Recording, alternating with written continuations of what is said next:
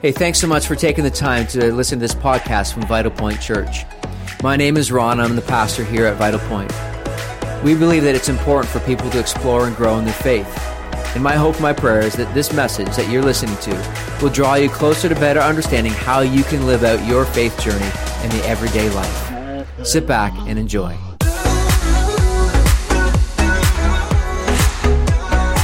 I want to begin this morning. I, for some of you who weren't here at the beginning of the service, uh, my name is Ron. I'm the pastor here at Vital Point Church.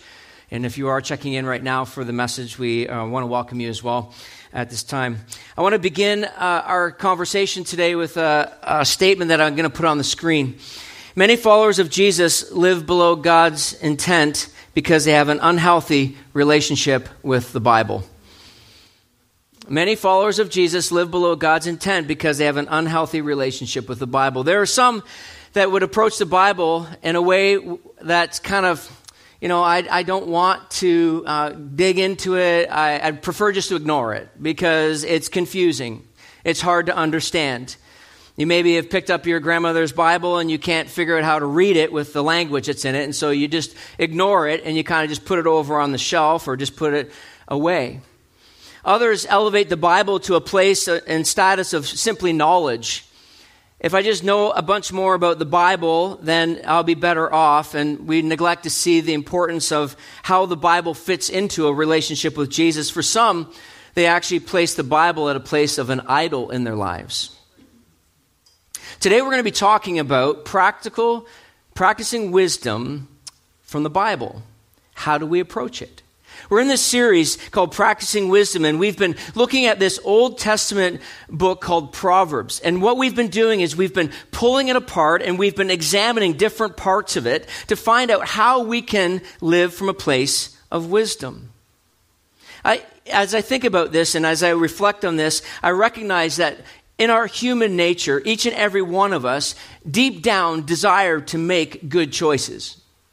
We want to be wise in our decision making. We face a crossroads and we got to figure out which way to go, and we want to make the right choice and the right decision. Like I launched this series a few uh, weeks ago, we talked about this idea, even for a follower of Jesus, it's even more complicated because we want to do what God wants us to do. As I think about wisdom, I, have never had anyone ever come to me with choices and decisions to say, you know what, I can't wait to make bad choices. No one has ever said that to me. You know, I've, not, I've never sat with anyone over coffee at the coffee shop and said, I can't wait to blow up my family. You know, I, I can't wait to get into so much debt, there's no light at the end of the tunnel. I've never had anyone ever say to me, I can't wait to make a mess of my friendships. The reality is, though, is that oftentimes in the course of life, we make small, unwise decisions that lead us down a path of pain and struggle and sometimes devastation. And so we want to be wise. We want to make good choices and decisions.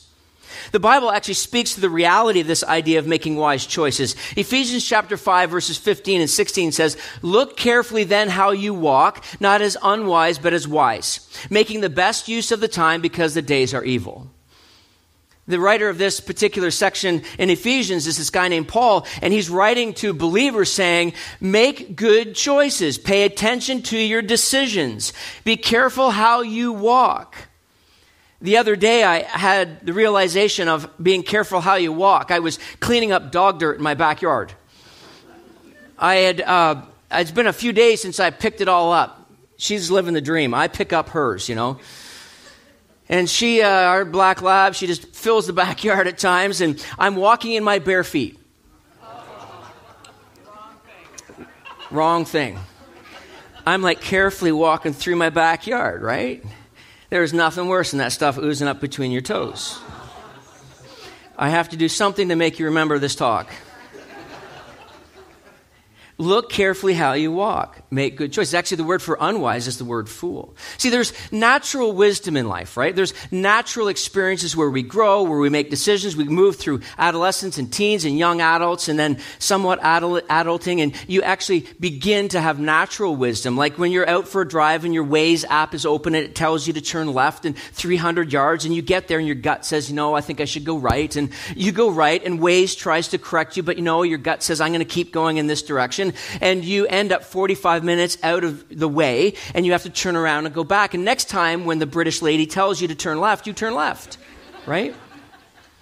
we gain this kind of insight and practical experiences and wisdom through life. But I want to present to you today that it's possible to gain a supernatural wisdom for life. A wisdom that goes beyond yourself. Sorry, that was a fly trying to get in my way. I'm not losing my mind. Um, a, a supernatural wisdom that helps us navigate the complexities of life and faith there's a wisdom that's supernatural that we gain from a life, you ready for this? A life that is saturated by God's word. There's uh, two verses that I've used my entire pastoral career. On August 1st, I celebrated 29 years as a pastor. And um, yeah, uh, that's awkward. Um, I'm hoping to figure it out someday. Um, Colossians chapter 1 verses 28 and 29 says, Him we proclaim, warning everyone and teaching everyone with all wisdom, that we may present everyone mature in Christ. For this I toil, struggling with all the energy uh, that His powerful works within me. I just messed it up.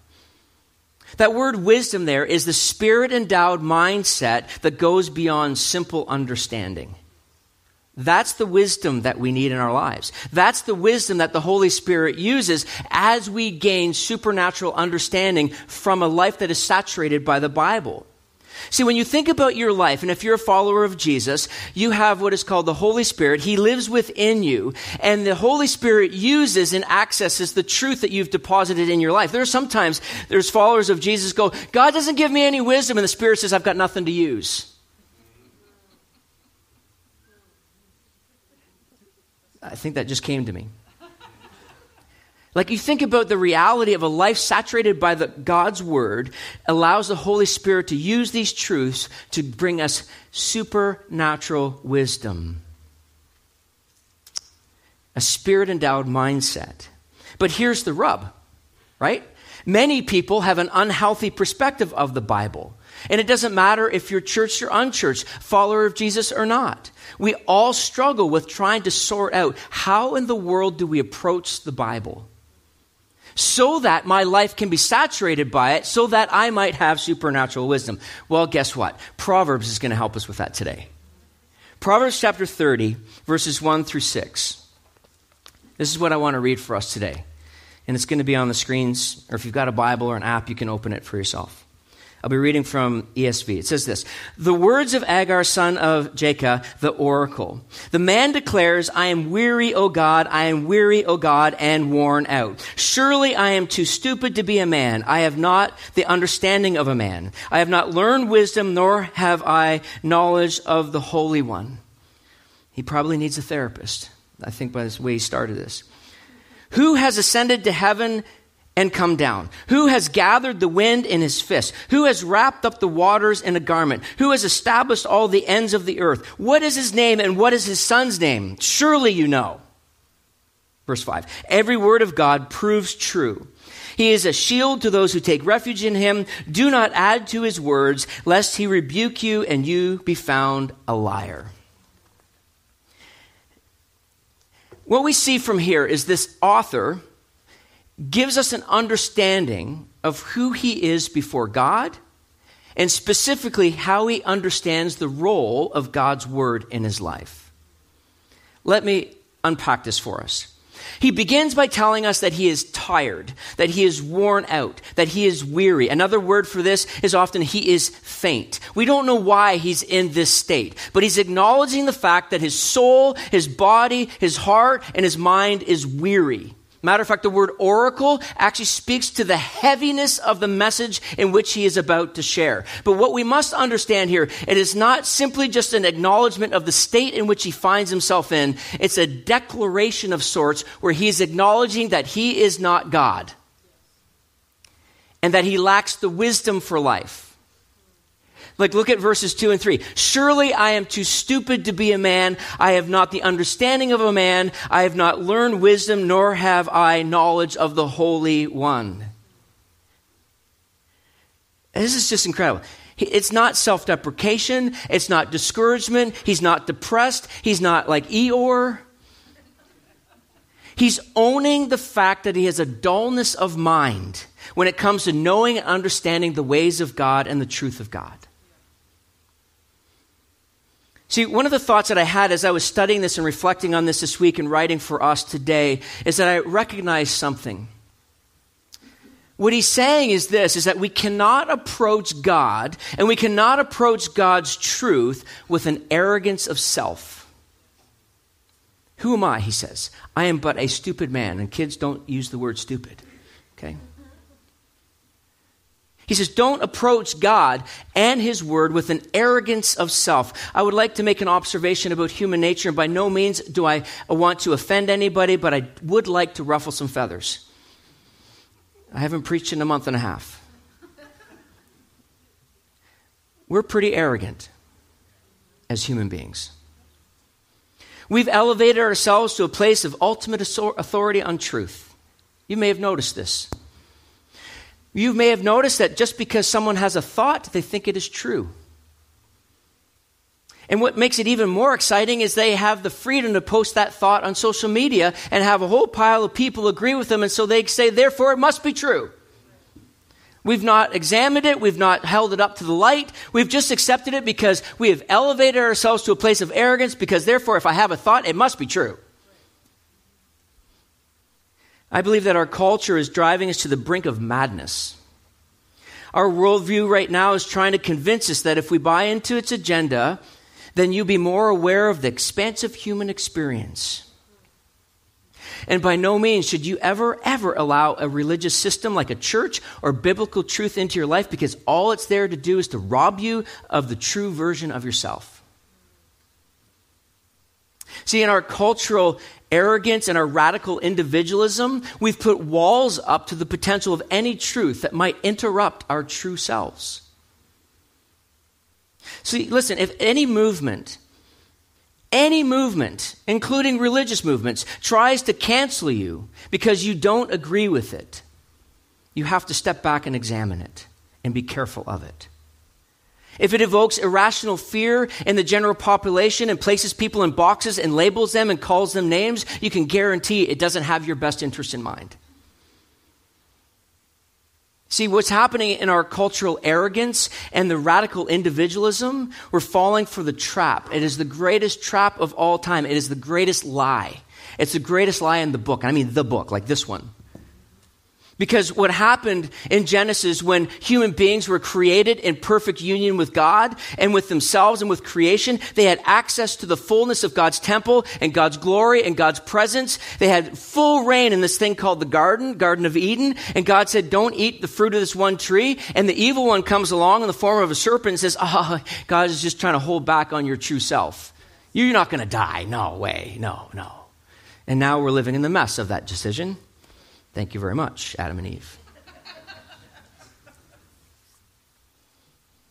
See, in our unaware state of arrogance, we're becoming slaves to ourselves.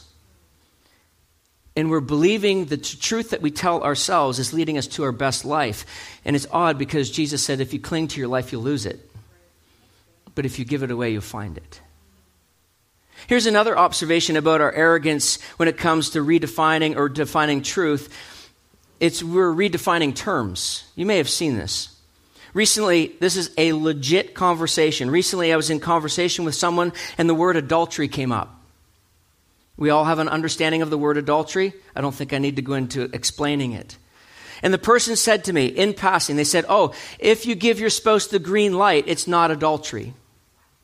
And so I said to him, So if my wife said to me, It's okay to go have sex with my neighbor, it, it would be okay? Oh, yeah. It's not adultery.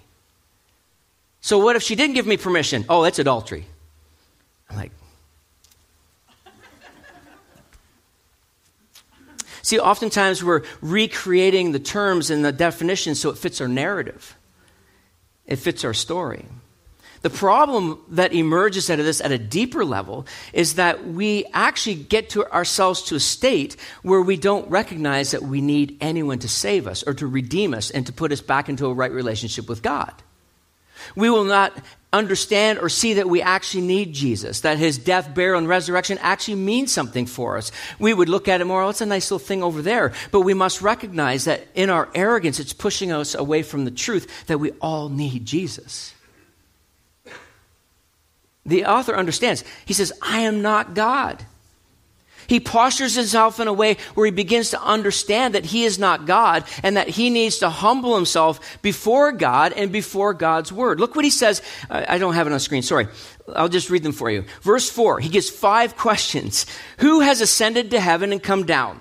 Who has gathered the wind in his fist? Who has wrapped up the waters in a garment? Who has established the ends of the earth? What is his name and what is his son's name? See, he's acknowledging the fact we as human beings have limitations, but God, God doesn't have limitations. See, in order for us to have a spirit endowed wisdom, we need the truth of God in our lives. We need Him.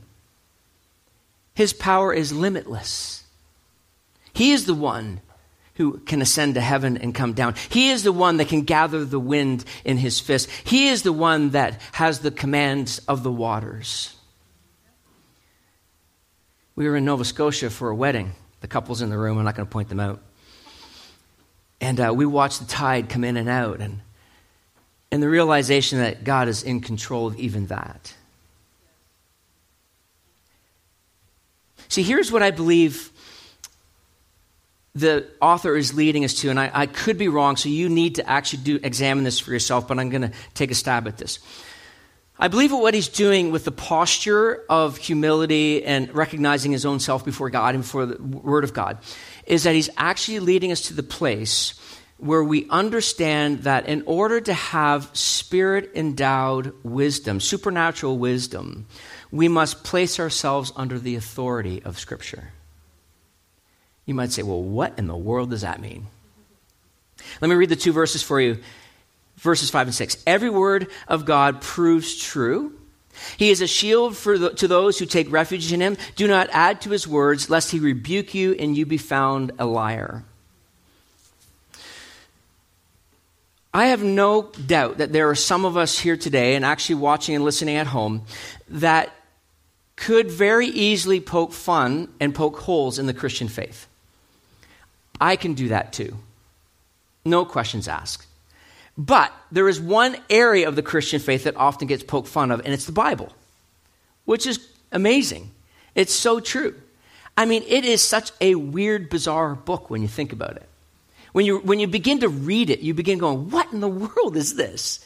This summer, a friend of mine, his daughter was reading her kid's Bible, and she was reading through uh, Genesis 34, and the word rape was in there, and she felt inside of herself like something was wrong with the word. So we went to, she went to her dad, and he explained it in a kid friendly way. And then she responds, Why would they put that in a kid's Bible? It's not appropriate. How awesome is that? I get it.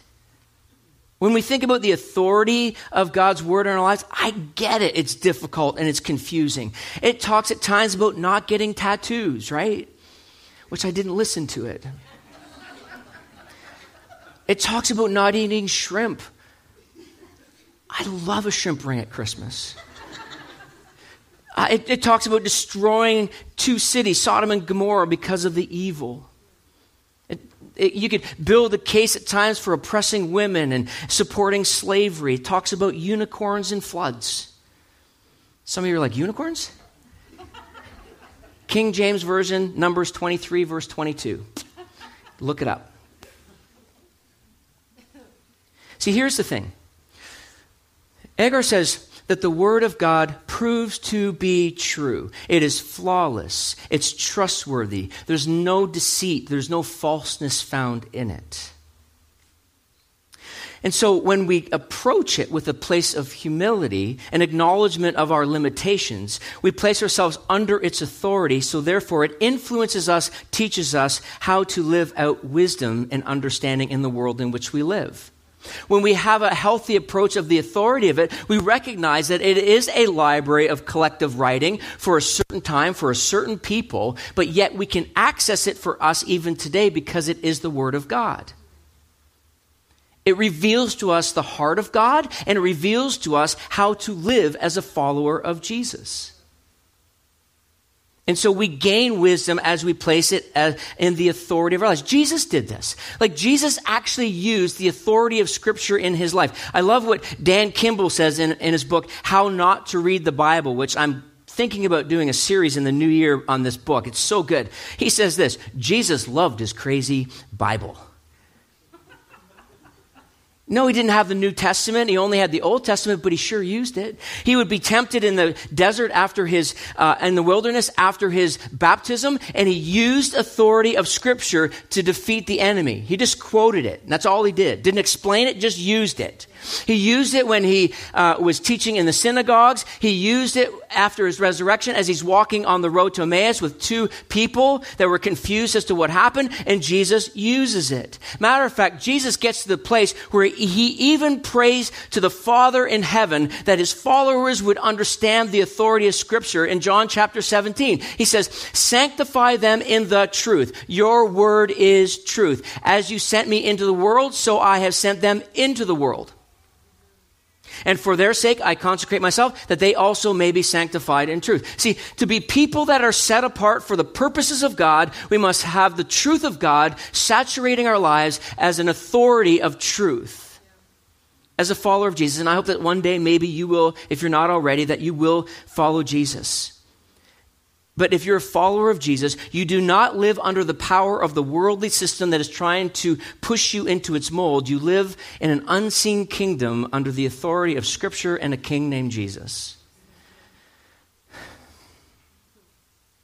In order for you to live into the fullness of what God intended you to live in your walk with Jesus, your life needs to be saturated with the Bible.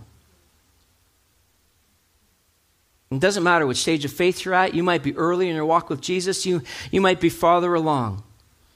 But we live with the authority of it. See, if you're unwilling to submit your life to the authority of Scripture, you're left with the winds of political correctness, emotional outbursts, and funky feelings in times that will lead you down a path of brokenness. And when we live with the authority of Scripture, it says that it will become a shield and a refuge. Like, what do we need right now in the ever changing, unhinged culture in which we live in is an anchor for our lives, a shield and a refuge. I love those two words because as I think about shield and refuge, I realize that the Word of God, the authority of Scripture in our lives, is there to convict us when we're off track. It's to guide us into the paths that he, God has for us. It's to correct us, it's to equip us, it is to cut through the noise. As the authority in our lives, what I mean by that is it shapes how we see the world. Someone shared with me just the other day this statistic. I didn't look it up, so just I'll, I'm trusting this person. She said that about 21% of followers of Jesus have what is called a biblical worldview. What that means is they actually see the world through Scripture. So instead of the world being here and seeing the Bible, we look through the Bible to the world. That's a really failed attempt to explain it. And it's shocking to me that we're trying to live with the supernatural wisdom apart from spending time in this book. I think there's times where we need to just step back and, and, and push the excuses away and say, you know what? I, am not going to believe my excuses. I'm not going to attach myself to these things anymore. I'm going to stop scrolling social media as much. I'm going to stop binge watching my Amazon shows. I'm going to actually pick up my Bible and maybe read it five minutes a day. I don't get it. I don't understand it, but that's okay. You don't have to. Because as you mature and grow and the Spirit of God uses it, you begin to saturate your mind and your soul. And before you know it, you have a supernatural wisdom. You're in moments and meetings and conversations, and all of a sudden these truths are dropping in. And you're like, whoa, it works.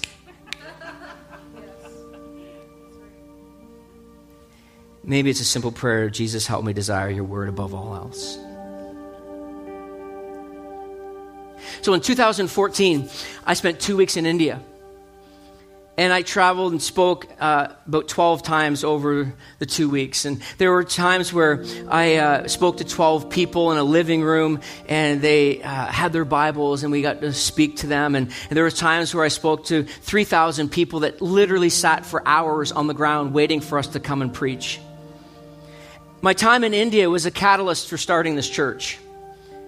God used it to reshape my understanding of what He was doing in my life, and God orchestrated some things to move forward to start this church that September 2014. When I was on that trip, I met all kinds of people, but one woman stuck out to, sticks out to me. She was almost 80 years old. She walked three hours one way every Sunday to hear the Bible. She walked real slow. She couldn't read, she didn't have a Bible. But she walked three hours to hear the teaching of God's word. She understood it was trustworthy. She understood that it was a truth that could give her life and her relationship with Jesus. You know, there's too many followers of Jesus trying to live out their faith without a firm foundation of Scripture. And we wonder why we lack wisdom. Don't let the confusion of the memes that are out there. I, there's lots of memes out there that poke fun at the Bible. You need to understand none of them have done their homework to even understand what these verses are about. They've completely plucked them out of context, and memes are just, some of them are just absolutely ridiculous. But my encouragement to you as we close is pick it up, open it up, allow it to begin to speak into your life, saturate your heart and your mind and your soul. Charles Spurgeon, a preacher from the 1800s, says, A Bible that is falling apart usually belongs to someone who isn't. Isn't that great? A Bible that is falling apart usually belongs to someone who isn't. And just for clarity, this is new. I just got it in the last year. Okay? I, the other one was falling apart, yeah. Actually gave my other preaching Bible I used for 15 years to my youngest son for his 25th birthday. And yeah, anyway, that's.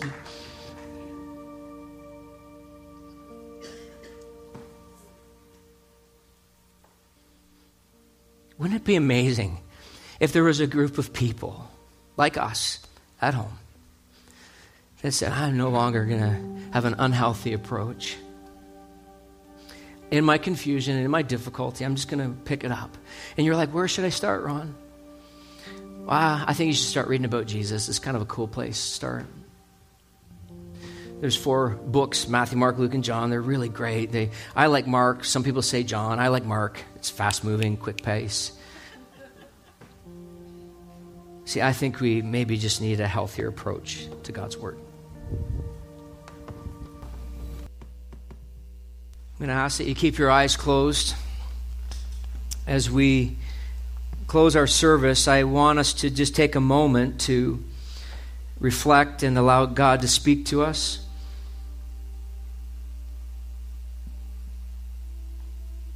We don't want to just come into this space and leave after an hour and go, yeah, that was pretty good. We want to allow God to speak to us.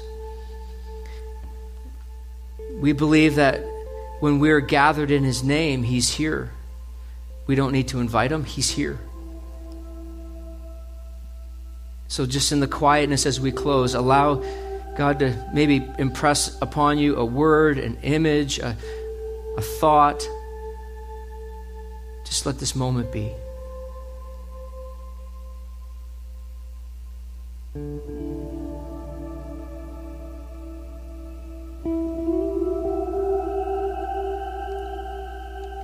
There's been a thought that's been running through my mind all morning, and it's a tattered soul. I'm not sure why God's been giving me this all morning. From the moment I got up till even this moment here, I've just sensed that there's someone that has a tattered soul, a heart, and a mind that just feels torn apart right now.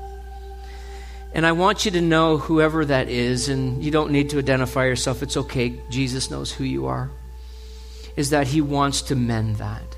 He wants to bring newness to it, He wants to bring transformation to it. He's speaking to you right now. One of the concerns I have right now in the time in which we live is that we're doing a very good job of covering up our brokenness and our pain. We can travel again. We can go on vacation. We can hang out with people. We can have campfires. And it just feels so good. But my concern is some of us are covering up the emotional brokenness that we have. And I want you to know Jesus meets you there and you can invite him into that. You don't have to ask him to take care of it. You can invite him into it. Jesus, I invite you into my brokenness. I invite you into my tattered soul. I invite you in. May he come today and meet you right where you are. One of the things that we've been developing here at our Poplar Hill site is we have a prayer room. And our host today, Jen, she's going to be downstairs after the service. And maybe there's some of you that have a heaviness right now, and you just need to go meet Jen. She'll pray with you. Her, she longs to sit with you and just speak into your life. She's ready to do that. And go and see her. So before I have a couple announcements, I'm just going to pray for us. Father, you have been working and moving today in a very powerful way. And it's not just within the limits of this room, it's someone at home watching as well on their couch or in their La-Z-Boy chair, sipping their coffee right now, and they're watching this service, and you are speaking to them as well. God, we just ask that you continue to do your work as, you, as we leave this place.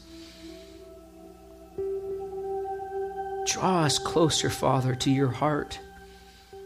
Allow us to see your word from a different perspective, your truth from a different perspective. God, I thank you. I thank you for the Bible. And even though we've acknowledged the fact that it's a little bit strange at times, that you actually use it to shape and mold us to be the people you desire us to be in relationship to Jesus. It reveals your love and your compassion and your justice and your holiness. May we have a fresh new approach.